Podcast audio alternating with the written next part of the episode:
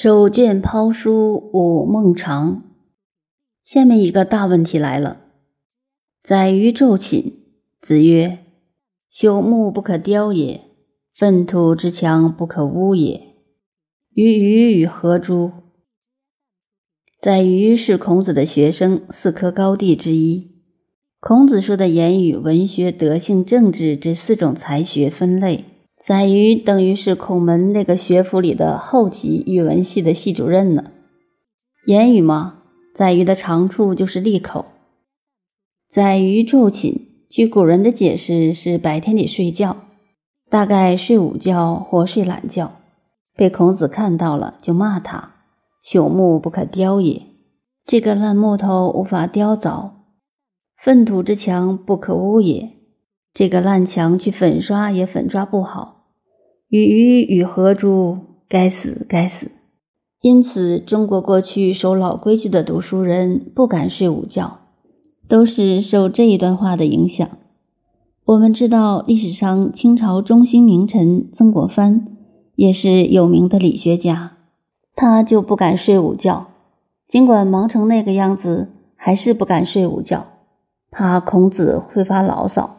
粪土之强不可污也，所以曾国藩改成睡晚觉。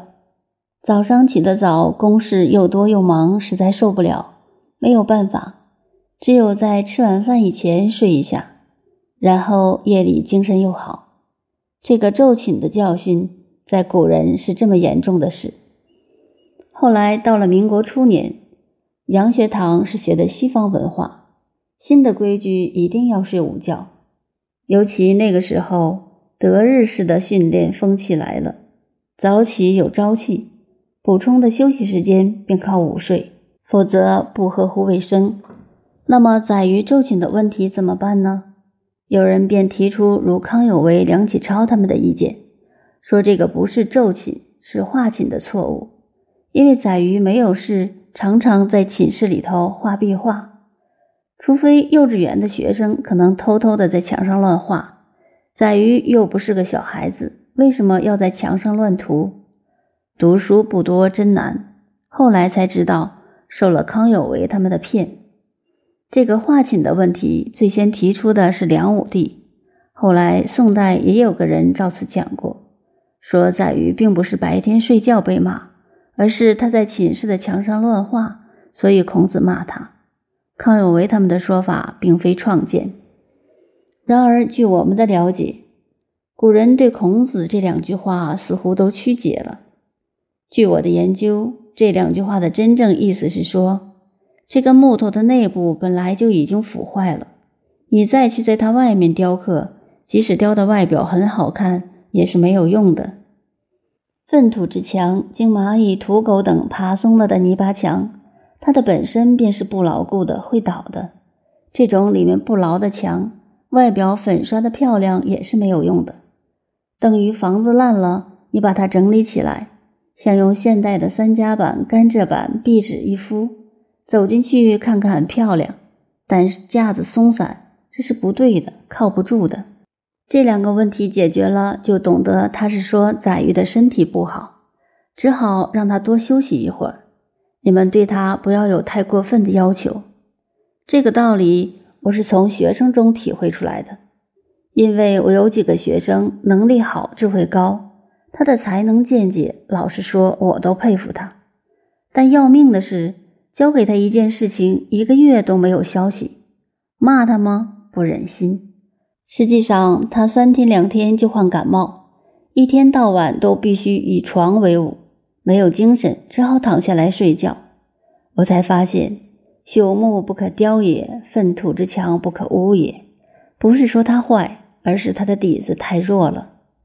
但是人很奇怪，身体弱的人头脑都好。试看《孟子尽心章》里：“人之有德慧数智者，恒存乎趁疾。”一个有病的人，因为经常在病苦中，身体没有其他的活动。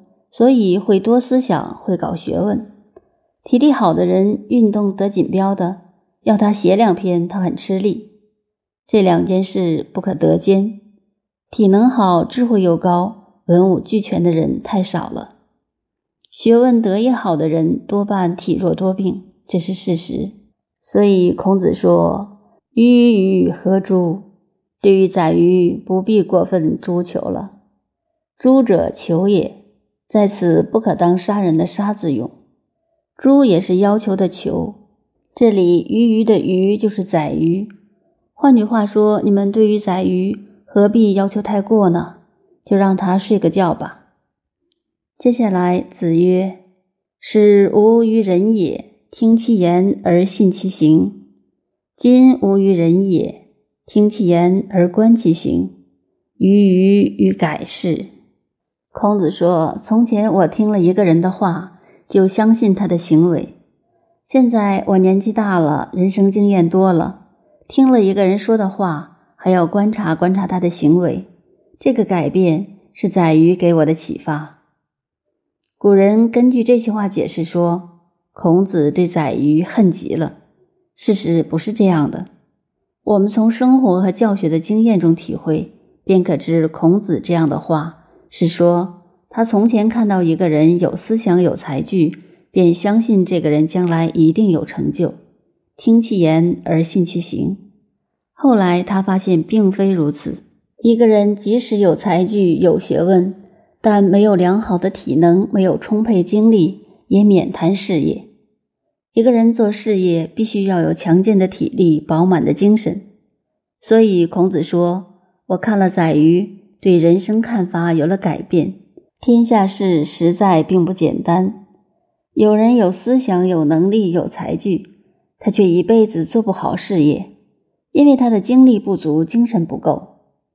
所以曾国藩的相法便说：‘功名看气宇，事业看精神’，有道理。”所以，我认为这一节是这个意思，对与不对，还待大家再研究。不过，我个人至少到今天为止，认为是这样的。